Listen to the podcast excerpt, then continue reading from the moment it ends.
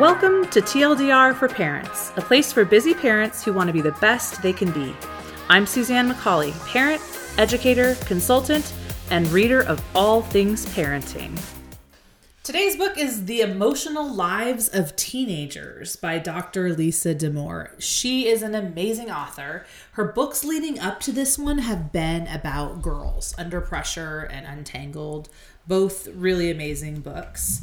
But she says after seeing what teenagers experienced because of the COVID 19 pandemic, um, that she decided to write this book about teenagers in general. It is excellent, and I'm so excited to be talking to you about it today. The complete title is The Emotional Lives of Teenagers Raising Connected, Capable, and Compassionate Adolescents. This is important even if you are not to the teen years yet. I cannot overstate how important it is to be thinking a little bit about what's coming next.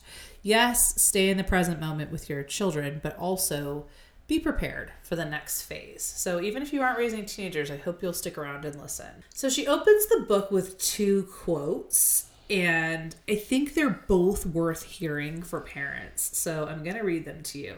The first is Anna Freud, 1958, and it says, I take it that it is normal for an adolescent to behave for a considerable length of time in an inconsistent and unpredictable manner, to fight his impulses and to accept them, to love his parents and to hate them, to revolt against them and be dependent on them to be more idealistic, artistic, generous, and unselfish than he will ever be again, but also the opposite self centered, egotistic, calculating. Such fluctuations between extreme opposites would be deemed highly abnormal at any other time of life. At this time, they signify no more than that an adult structure of personality takes a long time to emerge. That's good. I love it. It's yeah. so true. So accurate. It's so accurate. And then the second one is it is a deep comfort to children to discover that their feelings are a normal part of the human experience. And that's Haim Ginott, 1965. So these quotes kind of set the stage for what she's going to talk about. So she opens the book talking about a call she received from an old friend about her child. And the friend says that her family is having to move right before his senior year. And he gets so, so sad when he talks about the upcoming move. But that he's fine other times and is still able to enjoy the parts of his life that aren't about the move. But he's so, so, so, so sad when they mm-hmm. start talking about sure. the move. Well, he's about to be a senior, right? Yeah. So any of us would be incredibly sad yeah, in that absolutely. situation. And the author goes on to say he's not depressed. He's actually mentally well because he can feel and describe a variety of feelings. So it's appropriate for him to be sad when he's talking about moving before his senior year and leaving all of his friends, right? So she says, actually, it's the opposite. Your kid's not depressed. Your kid's mentally well. Your kid's right. able to determine. It's an appropriate response. Yeah, it's an yeah. appropriate response for this situation. So she says, for teenagers, emotions are a feature, not a bug which. I thought was mm. so good. Yeah. She talks about how parents have become afraid of unhappiness and we are uncomfortable our kids yeah. are unhappy. So she talks about a few possible causes. The first is that we now have mood enhancing prescription medication more readily available. She talks about how in the 80s, before Prozac, the only medications we really had that we could use to enhance moods were also incredibly dangerous in the mm-hmm. wrong amounts and all this stuff. So she says the availability of the prescription medication has helped us kind of recalibrate our scale as sure. to what level of unhappiness is okay or not okay. And then she talks about the wellness industry. Mm. And the message that the wellness industry sends young people that mental health is feeling good. Yeah and that if we do self-care and all of that that we'll feel good all the time. And she says what we know is true from every one of these books we've read which is that mental health is not feeling good. Mental health is feeling everything yeah. right? Being sure. able to handle all of the feelings. So she talks about how teens in her psychology practice are now coming to her saying they feel like failures at wellness because mm. the wellness industry sends the message that discomfort is preventable and if you're good enough at wellness you're not going to feel bad and so she's having to kind of course correct with some of her teenage clients around that idea too And then she talks about the COVID impact on mental health, like what the pandemic did to the mental health Yeah. of teenagers. And that's completely what you think it w- would be. The isolation was not helpful at a time that they should be kind of becoming Yeah. more independent, doing For things sure. on their own. Like it's exactly to the letter what you think What it you would would expect. say. Yeah. Yeah. And then she says, um, developing emotional strength and being okay with the range of emotions is important. And this book is a guide to supporting the teenagers we love in that endeavor. She moves into chapter one. Sorry, that was just the introduction, but it was good stuff, so I had to say it. She talks about just the basics. So, adolescent emotion 101. And then she talks about getting past the three big myths. So, mm. here's the first myth about adolescent emotion. The first is that emotion is the enemy of reason. So, she opens talking about a client of hers who she calls Tom, who was an anxious kid. And she starts seeing him early on in his life, I think like in the middle school years or something. And she is his therapist all throughout middle school and high school. And then when he gets to the end of high school, he's at the top of his class. He's a great student. He's, you know, participates in activities and stuff. He just has some anxiety. And his anxiety is really around separation from his hmm. family and his house and stuff like that. It comes time to apply for colleges, and he applies for colleges that are near home. And he goes to meet with his college counselor, and his college counselor like tells him that that's disappointing that hmm. he's cutting himself off and that he's shrinking his possibilities because of his feelings and that hmm. he's letting his feelings Drive limit him. Yeah. Yeah. He reaches out to the author, his therapist, and says, Hey, can we get together? And she's like, Yeah, I haven't heard from him in years, but yeah, Yeah. I would love to, you know? And he says, like, Hey, this is how I feel about it. But my, Mm-hmm. like, I, he basically says, I want to set myself up for success and I don't want to be thousands of miles away from home Sure. the first semester of my freshman year and realize Right. this It's was a huge hard. Yeah. mistake. Like he's like, I would rather just find a great college. She says in the book what state he's in, but it's a state that has a, Lots of options right lots there. of amazing options. Not even like just options, like Yeah. amazing options for colleges. And she says, Well, it sounds to me like you know Mm-hmm. what you're doing. She says, Emotion and reason have been cast as competitors, right? Because that college counselor is Mm. Yeah. like, Oh, don't let emotion Right. guide what you're doing. But in actuality, they can work together to help you make great choices. And she says that emotion and reason being cast as competitors, that goes back to like ancient philosophy. Mm. And if you think about all the personality tests, there's Oh, an element sure. of like who's a feeler, who's Yeah. a thinker, like Yeah. all that stuff. When in actuality, she says our feelings can help with our decision making. She says, My friend Terry says it best. So, this is the words of the author's friend Terry. When it comes to decision making, our emotions should occupy one seat on our board of directors. Hmm. So, I love that. Yeah. Like, you don't have to discount your feelings if you're trying to make a great decision. Sure. You can include your feelings Right. As a factor. as a factor. Yes. And so she says other spots on the board of directors might include ethical considerations, personal ambitions, obligations to others, financial or logistical restraints, etc. So with this structure, emotions have a vote, though rarely should it be the deciding one, and they definitely don't chair the board, right? Yeah. We're going to consider all the things. A lot of psychological studies show that considering our feelings can improve our decision making.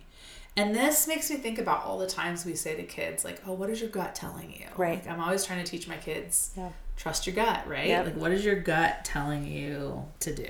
So then she goes back to the client with the college applications and she says, It seems like you've thought this through. And he says, Well, what do I say to my college counselor? And then she says, Why don't you say, While I appreciate your concern, and while it may seem like my concerns are calling the shot, they're actually just one of many factors guiding me in this decision making. So I thought that was a brilliant way to say it. Mm-hmm. And then she reframes anxiety, and I love this. She says Tom's anxiety was serving as a wise, measured member of his decision hmm. making board. So, good. how cool is that reframe? Right. If we can share it with our kiddos that struggle with anxiety, that it sits on the board, but it's not the whole board. Yeah. It doesn't, Doesn't get have to to run the show. Yeah, it doesn't get to run the show, but But can it's actually, relevant and we should take it into consideration. Yes. Yes, it can actually help you in that way. And then she talks about helping teenagers to learn to trust their gut. And both painful and pleasant emotions are fundamentally informational. They bubble up throughout our days, giving us feedback. They give us status reports on our lives and help us make decisions. When we're with a certain person and it makes us feel good and we're like, okay, mm-hmm. I need to spend more time with this person. It makes me feel encouraged, etc., right?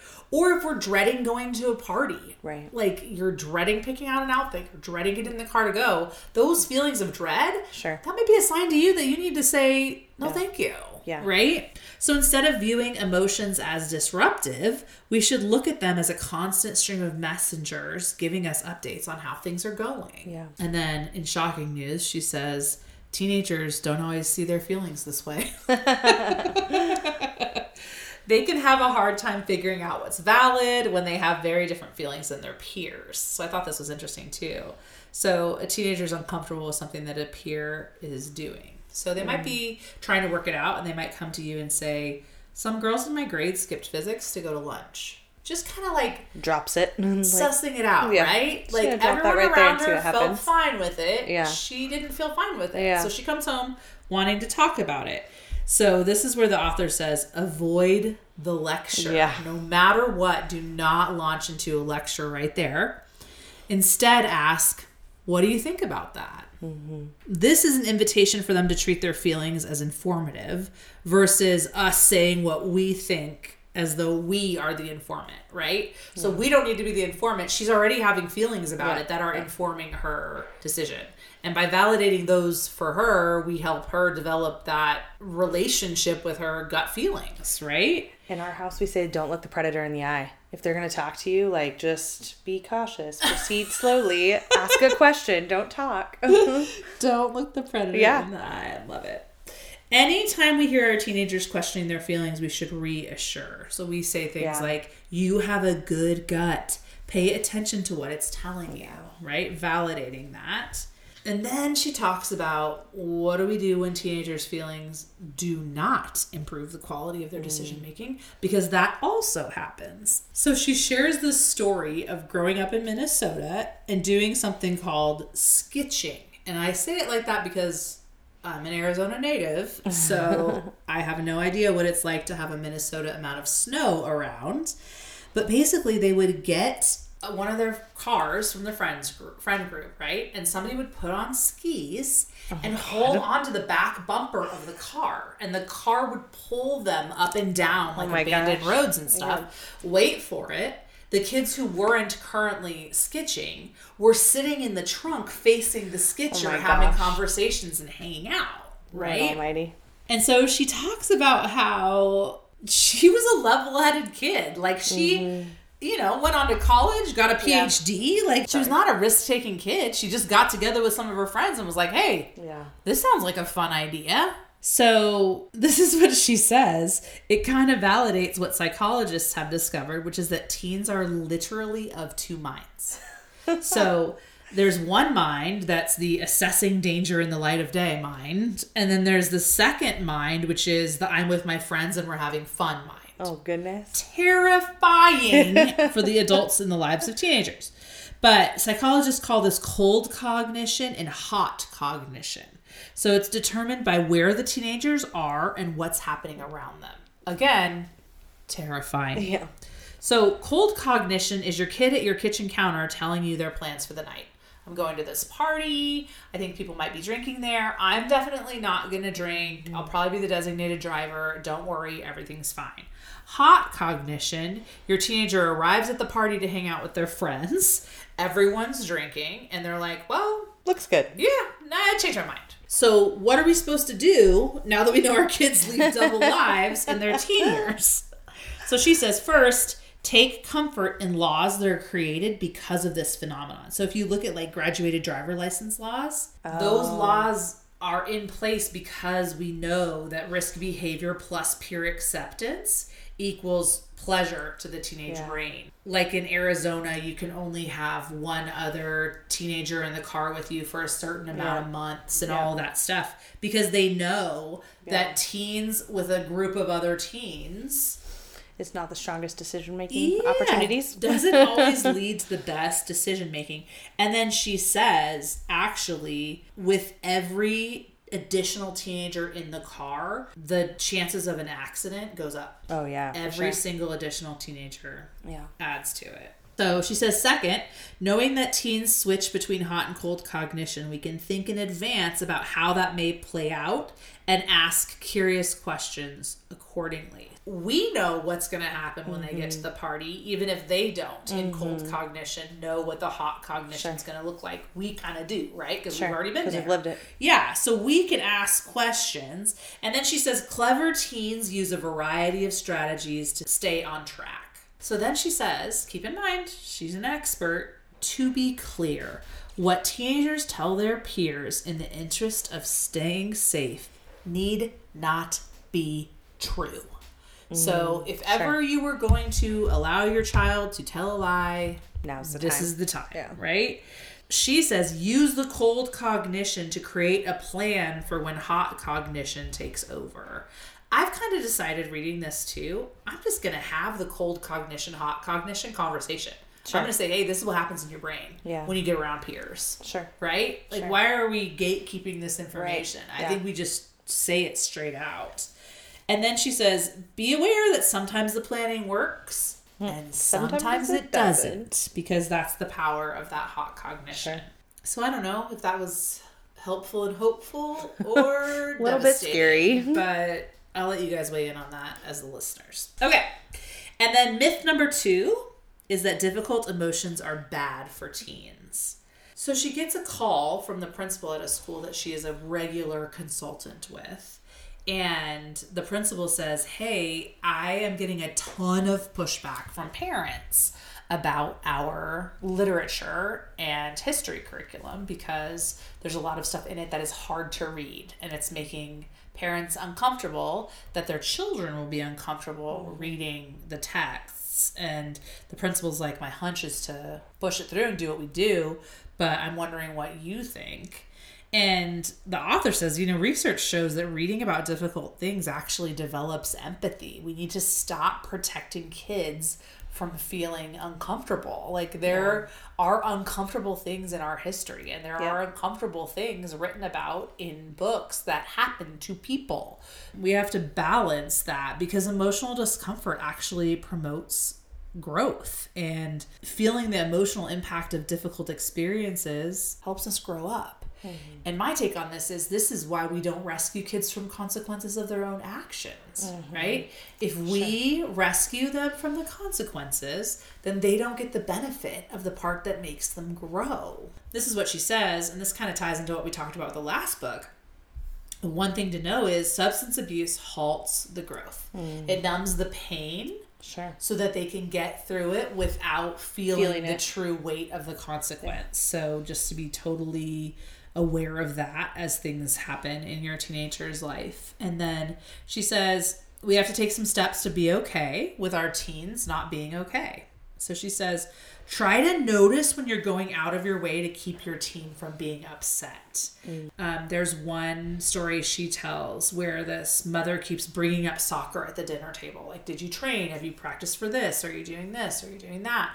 And then the person's spouse finally asks, like, hey, why do you keep bringing up soccer at dinner? Like, you're making dinner miserable.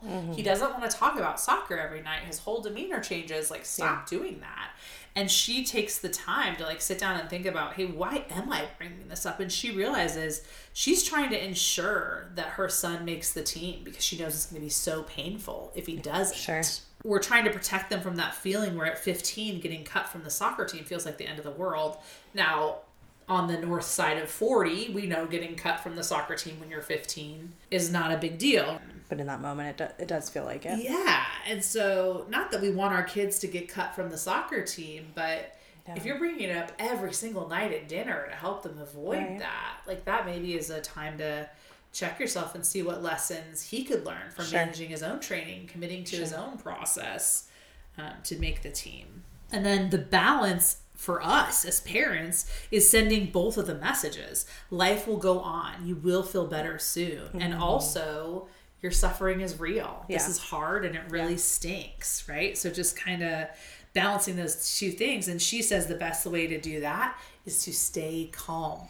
Be calm. Mm. We send the message that things are okay when we're calm. Sure. So Glennon Doyle in the book Untamed talks Yeah. about serving the peanuts. Yep, Right? yep. So when you're on an airplane and there's turbulence Yep. and um, you look at the flight attendants. Mm-hmm. And if it's turbulent and the flight attendants keep doing their job, Yeah, they continue to hand Yeah. out peanuts, you're like, all right, Yeah. she's okay. She's calm, okay, it's fine. right? Yeah. So I always view these moments as like what I call serving the peanuts Yeah. moments, right? Like I'm just gonna keep serving the peanuts because I know it's gonna turn out fine, Right. right. But what we can't have is looking at flight attendants who are like, "This is terrible. this is the plane's gonna crash. It's going down." Like that doesn't help anybody, No. right? Just keep serving Yeah. the peanuts. And then this is hard because of the old adage to which there is some truth. You're only as happy as your least happy child, right? Yes. Sure, you've heard that. And then she says we have to remember that painful emotions are rarely harmful, and there's Sure. a difference between the two. And then she goes into a little bit about when teens should be shielded, and then she talks about trauma. And Mm. she says we've turned trauma, the word trauma, into part of our regular vernacular. And the problem with that is that we use trauma, we use trauma, that word, to describe how it would feel if, you know, how it felt to get mugged or into a bad Mm-hmm. car accident and what it felt like getting stranded at the airport Right. or Yeah. watching our favorite sports team lose a game in the final few seconds, right? Right. So she says for this purpose, she's going to use the mental health definition, which is that trauma refers to the emotional impact of a terrible event, not to the terrible event itself. So she talks about how, in terms of the brain science around trauma, traumatic experiences while the brain is developing can cause damage to the cells responsible for the functioning of the nervous system. So we are shielding from the things that cause trauma. We do not want their brain function obviously limited. So the things that are going to cause emotional impact that is lasting and negative, we need to shield from. So we are not shielding from the things that cause growth. Those little painful hiccups in life that teach us things. We are shielding from the things that cause trauma, long lasting emotional damage Life to developing brains. Yes. Okay, myth number three. With their amped up emotions, teens are psychologically frail. She goes on to say emotional does not mean fragile. And we get confused about this because the adolescent emotions come out with such intensity. for sure. So that causes alarm for us. But we have to remember number one, teens carry themselves differently at home than they do in the world. Sure. They're often not in the world exploding emotionally, etc. Right? Number two, mental health is having appropriate feelings at appropriate times and managing them. So Sure. you're not mentally well just because you're happy all the time. Right. In fact, I'd offer You probably not. yeah, you're probably not. You're not able to move into some of those sadder feelings and sadder places, right? Or harder, I should say, not necessarily sadder, but harder places. Appropriate feelings at appropriate times. And number three, teenagers have coping strategies that they employ. They use humor, they use, you know, time with their friends. So um, we have to respect and honor that too, that they aren't just out there flailing in the world. So then she discusses when to seek professional support. She says you probably don't need to be worried if your kid is sad about something for a little while, but you should be concerned if they are sad about everything for days at a time. So for anxiety, she says again when it makes sense. So her example is if your child is 16 years old and driving on icy roads for the first time, hands at 10 and 2 and is a little bit nervous, that anxiety is going to provide a higher level of attention and mm-hmm. get them safely out of this situation. That's appropriate anxiety. But anxiety about other things when it doesn't fit the situation, that's the anxiety we need to be concerned about. Like when the alarm bells are ringing in situations that are completely safe, right? So it's kind of looking at like, okay, wait, is this emotional thing serving them right now, mm-hmm. leading to better decision making, or is this a hindrance in terms of finding or seeking professional help? And then she says, watch for how they're dealing with tough stuff. Are they employing adaptive strategies? That's a yes. Are they using substances to numb? That's a no, right? And then she says, be aware of denial. So something happens and the child completely denies that it ever mm. happened. That's a red flag. Repression something happens and the kid just completely yeah. stuffs, stuffs, stuffs, yeah. shows no emotion about it, doesn't want to talk about it, all that. That's a red flag. And then disassociation completely mm. zones out when the tough stuff comes up. Those are all causes for seeking professional help. So that is part one of this book. It is so full of just amazing information, and I cannot wait to move on to the next part with you next week. Remember, whatever you're facing in parenting, it won't always be this way. Have a great week.